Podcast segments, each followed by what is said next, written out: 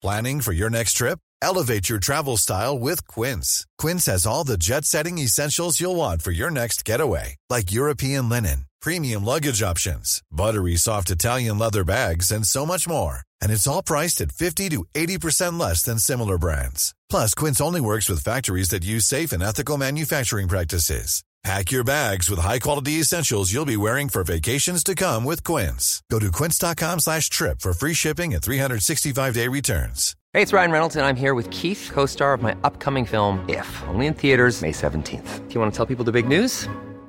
All right, I'll do it. Sign up now and you'll get unlimited for $15 a month in six months of Paramount Plus Essential Plan on us. Mintmobile.com slash switch. Upfront payment of $45 equivalent to $15 per month. Unlimited over 40 gigabytes per month. Face lower speeds. Videos at 480p. Active Mint customers by 531.24 get six months of Paramount Plus Essential Plan. Auto renews after six months. Offer ends May 31st, 2024. Separate Paramount Plus registration required. Terms and conditions apply if rated PG.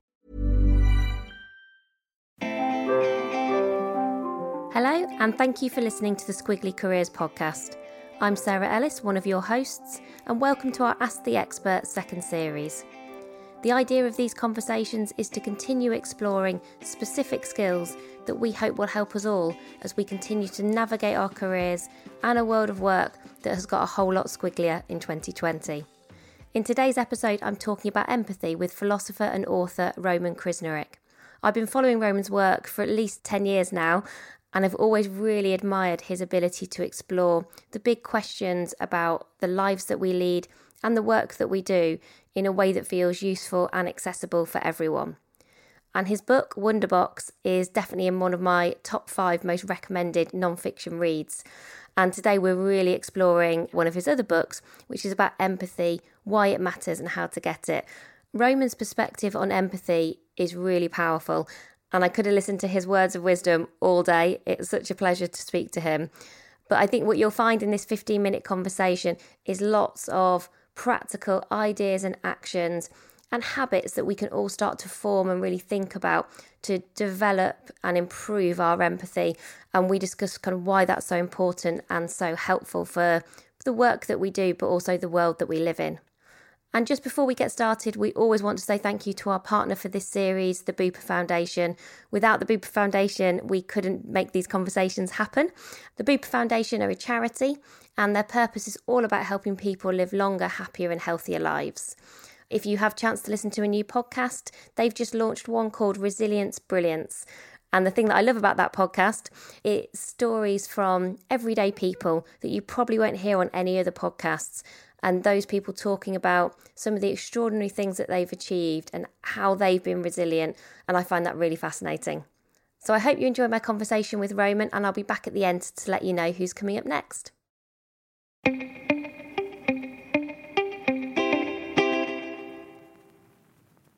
Roman, thank you so much for joining us for today's Squiggly Career Conversation. Really appreciate you taking the time to talk to our listeners. Well, I'm hugely looking forward to the conversation. And today's focus is all about empathy. I know you've actually got a new book out right now, but when I got in touch with you, I said we kind of I want to go back to a book that you've written a few years ago because I think empathy feels particularly relevant right now. And I'm interested to know just where did kind of the idea to start studying and writing about empathy really start or come from? What kind of prompted that idea with you? Well, I wrote my book on empathy a few years ago called Empathy Why It Matters and How to Get It. But actually, it was several years before that when I had two kinds of experiences which really got me interested in that empathic capacity to step into the shoes of other people. One was on the streets of the city where I live in Oxford, where I used to walk past this homeless guy almost every day uh, who would mutter crazily to himself and be picking up cigarette butts. And I never thought I'd have anything in common with him. And one day I stopped to talk with him. And it turned out that we had a lot in common. In fact, we both studied philosophy at university and we developed a friendship based on our mutual love of moral philosophy and pepperoni pizza. For me, it was one of those moments that I think we often have in life where we recognize that we stereotype people, we have prejudices about them, no matter how unbiased we think we are, we have assumptions about others, and that's a real limit to making relationships. So I think it's really important to have curiosity about people. I learned that. But the other thing that happened was that I was, you know, having an argument actually with my partner, my now wife. I had this recognition that I was thinking to myself, oh God, I wish you could understand my point of view. I wish you could understand where I'm coming from. And of course, I think we often all feel that when we're in a conflict situation, whether at home or at work, because we realize that actually to make a relationship work, you really need to step into the shoes of the other person and understand what they're thinking or feeling or how they see the world. And in fact, that capacity to step into someone else's shoes is really the magic ingredient about what makes relationship works, whether it's in the kitchen or the boardroom.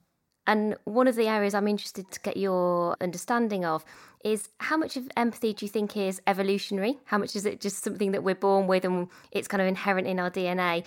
How much of it is a skill that we should be actively expanding, or perhaps even can we actively expand it? Well, certainly the way we think about what empathy is is important for answering that question because there are kind of two types of empathy. One is what's called affective empathy, and that's just really sharing somebody's emotion. So you see anguish on a child's face and you feel that anguish yourself. That's affective empathy with an A.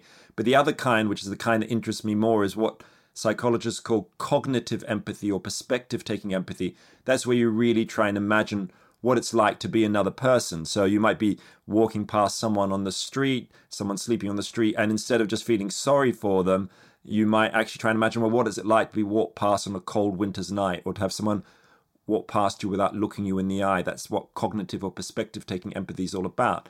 And then there's the question of, okay, as you ask, you know, is this something we're naturally born with? Well, what's really fascinating is that by the age of about two or three, most kids have a capacity to see the perspective of another person. So, give you an example, like I've got twins, boy and a girl, who are now 11 years old, but when they were little, before their natural empathic capacity had kicked in, you get a situation like this where my son would be crying and his twin sister would go and comfort him with her favorite toy dog, which was a kind and sympathetic gesture, but not much use to him. Fast forward a couple of years when they were, say, three or four years old, when my son was crying, then his sister went and got him his favorite toy cat. That's the magic cognitive leap of perspective taking empathy, seeing that somebody else might experience and look at the world differently from you. And then you can start applying that, of course, in your relationships at home and at work and elsewhere.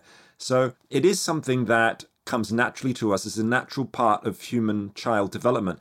But the good news is that we can get better at it. It's like riding a bike or driving a car or something like that. You can build up your empathy muscles. So, for instance, in Canada, there's this amazing program called Roots of Empathy, like the roots of a tree. And it's for training school children in how to become more empathic. And what they do, and this is true, by the way, they bring a baby into the classroom, a real live baby with a parent, of course, and the kids sit around the the baby and they start talking about the baby. Well, why is she crying or why is she laughing or what, why is she suddenly looking at the parent? And they're practicing empathy. They're trying to step into the baby's shoes. And they use that then as a jumping off point for talking about, well, what's it like to be a kid who's bullied in the playground or to be a family living on the streets of Mumbai. And so it's all about learning empathy as a skill. Unfortunately, it's best when you learn it kind of young. I'm now 49, so maybe it's a bit late for me, but even still, we can have those experiences where we realize that we are prejudiced or we have stereotypes, assumption about others, and become a kind of detective about ourselves. Notice when you are making assumptions about others. Notice when you've actually been wrong. And I think that's a really important step for learning about empathy throughout your life. What I loved about your book is the six habits that you describe of highly empathic people. And today we're going to focus on two of those. I just thought would work really well for us to describe and explore for our listeners, and then hopefully they can go away and read about the rest. And those two are making imaginative leaps and then the craft of conversation. So let's start with imaginative leaps. Perhaps you could just describe for us like what you mean by making an imaginative leap and how we might start to do that as part of our daily lives or even our work lives. Yeah, making the imaginative leap is something that humans are really good at. We do have imaginations and we need to learn to switch them on. There's a quote from Gandhi which I love where he says something like, and this is not a, quite a word for word quote, he says, Whenever you are in doubt or when the self is too much with you, apply the following test. Recall the face of the poorest person who you've seen and ask yourself if the step you take will be of any use to him. And in that quote, which is called Gandhi's talisman, I think is something we can apply to everyday life. You know, whenever you're making a, a big decision, how is it going to affect those people around you, whether it's the project manager down the hall or your grandmother or whatever it happens to be? And that is really just about using that human ability to put ourselves in someone else's mind. Of course, it isn't easy. You know, people who, who are having hugely traumatic experiences or they've experienced a death of a loved one. And if you haven't experienced that yourself, it's really hard to take their point of view. But we can at least make our best effort to do that kind of thing. And then I think you can start translating that idea of imaginative empathy into other parts of life. if you just walk yourself through your day, think about having your morning cup of coffee or just walking down the street or getting into a lift, you can ask yourself, well, what made all of this possible? Who picked the coffee beans of the coffee that I'm drinking? Who built the sewers that the pavement is built on that's taking the waste out of my home? Who constructed the lift? You know, all these kinds of things are a way of trying to bring the human back into our lives, which are often very distant from the human. Pick up your iPhone. Who was it that was involved in making this, whether it's a factory in China or mining some of the minerals in Bolivia or Sierra Leone? And I think these are ways, I think, of filling our imaginations with real humanity. And I think that is one of the key ingredients of empathy to continually try to imagine somebody else's experience of life. I mean, you can do it in other ways too. I mean, you can read a Tolstoy novel and start journeying into other people's minds. You can go and watch films too. But certainly, I think at least trying to switch on that imaginative capacity is a really great first step and to make it a habit of everyday life. One of the parts of the book that I found really fascinating and I sort of struggled with a little bit because I was thinking, oh, how, how would you do this? Was having empathy with our enemies. And I just wondered how you found that process of kind of empathizing with enemies and, and what that might look like for people. Yeah, that phrase empathizing with enemies that I use in the book is really a broad term just to mean the kind of conversations we have and sometimes conflict with people whose views are different from us. It could be a neighbor and you're having a dispute about, you know, whether you should be cutting the branches off the, the ash tree, or it could be someone who you maybe violently disagree with because they hold racist views or views different from your religion or whatever it happens to be. And there's a real question of, well, how do we overcome those differences? And, you know, of course, it's really important not to judge people before we really know them and know where they're coming from. And so the art of conversation is really important here to talk about the things that we really care about in life love, death, hope, ambition, possibility, children, all these kinds of things. I've done a lot of study and work with, for example, interfaith dialogues, you know, getting people from different religions to talk with each other, and they often don't want to speak. Well, the biggest mistake is get them to sit down and talk about the thing they disagree about. In other words, religion. To really start, you've got to get them talking about these commonalities in life, and then religion can be the thing that comes next. And I think that applies equally, or could apply equally, in the workplace too, for resolving conflicts, getting teams to work better. You get them to understand each other as human beings, and that is about the art of conversation. And actually, that's a good segue into this idea of kind of the craft of conversation, because I think, in my observation, it's perhaps not something we give much time to or much thought to. And yet, you know, you make a really powerful argument for kind of the positive impact of having conversations that are thoughtful, where we've really designed them and perhaps thought about like why are we having this conversation? Who am I having this conversation with?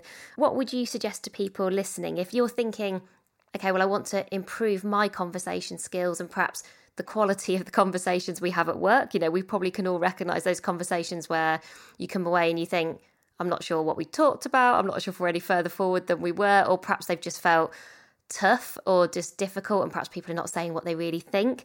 What are some advice that you might have in terms of where people might kind of start in terms of thinking about their conversational skills? Well, I've certainly learnt a lot from something called non-violent communication, which is a form of conflict resolution developed by a guy called Marshall Rosenberg in the, in the US about 30 or 40 years ago. He says there's three things that are really important for making conversations work. One is to be really present to the other person. In other words, don't keep checking your phone all the time. The second thing is to listen out for the other person's feelings. And the third thing is to listen out for their needs. In other words, when you're talking with somebody, it's all about the art of listening. when it comes down to it. Conversation is not about you talking necessarily, it's about becoming a better listener, not interrupting, and trying to think about what are those person's feelings and needs? What are they really trying to say behind what they are saying? But of course, there is the other side of it, which is about making yourself vulnerable, being open. And I think people like writers like Brene Brown have articulated this really well that you've got to, in a way, sort of show not necessarily weaknesses, but show in a kind of emotional openness. And that can be really hard, particularly in macho work cultures where I know I've spoken to, I know investment bankers in Goldman Sachs and that kind of place. I said, well, I can't show weakness, I can't show vulnerability, all this empathy stuff. That's just a, a hopeless soft skill. But actually, when it comes down to it, I think those skills are actually what help you get through the really difficult times. Of course, there's evidence showing that the more sociopathic people often rise to the top of organizations because they make those cruel decisions and and that kind of stuff uh, you know sacking people and so on but in the end i think empathy is going to be the ultimate skill of the workplace particularly empathic listening you know we know that the artificial intelligence and automation are coming our way, coming into so many businesses and industries. But the one thing that humans have above machines, at least at the moment, is the capacity to make relationships, the capacity to empathize. Machines aren't very good at that yet. And I think our USP really is to practice that art of empathic understanding, conversation, and listening. We always ask our guests at the end of interviews to share your best piece of career advice for our listeners. It can be your own advice, it could be words of wisdom that perhaps you've had from friends or family that's just really stuck with you, or just something you'd like to share today. Well, for many years, I used to work at a place called the School of Life, and I used to teach classes on career change. And I wrote a book called How to Find Fulfilling Work. And after all my years of my own job experiments and talking to hundreds, even thousands of people about their careers, I came up with four words of ultimate career advice. Very obvious, which is this act first, think later. In other words, if you're trying to make a decision about what to do next, don't spend hours and years and months prevaricating and writing and rewriting your CV. Just go out and start volunteering, shadowing, taking action. It's a little bit risky, but ultimately that's how we experience a sense of radical aliveness and find purpose in life. Thank you for listening today. I hope you found the episode as inspiring and motivating and thought provoking as I did. And next week, you'll get a break from me as Helen is going to be taking up the interviewing reins. She'll be talking to Elizabeth Uviebinené, who is the author of a book called Slay in Your Lane. She's also a podcaster and a writer. She's written for people like The Telegraph and The FT. And together they're going to be talking about confidence. And I know right now, actually, confidence is a real challenge for many of us with so much uncertainty happening in our careers right now. So I think that'll feel a really meaningful kind of topic to explore in more detail. And if you're enjoying these episodes and you do have a spare five minutes, rating, reviewing, subscribing the podcast makes a massive difference to us. And it's something that we really do appreciate. So thank you in advance if you get time to do that. And that's everything for this week. Thank you once again for listening and look forward to speaking to you again soon. Bye for now.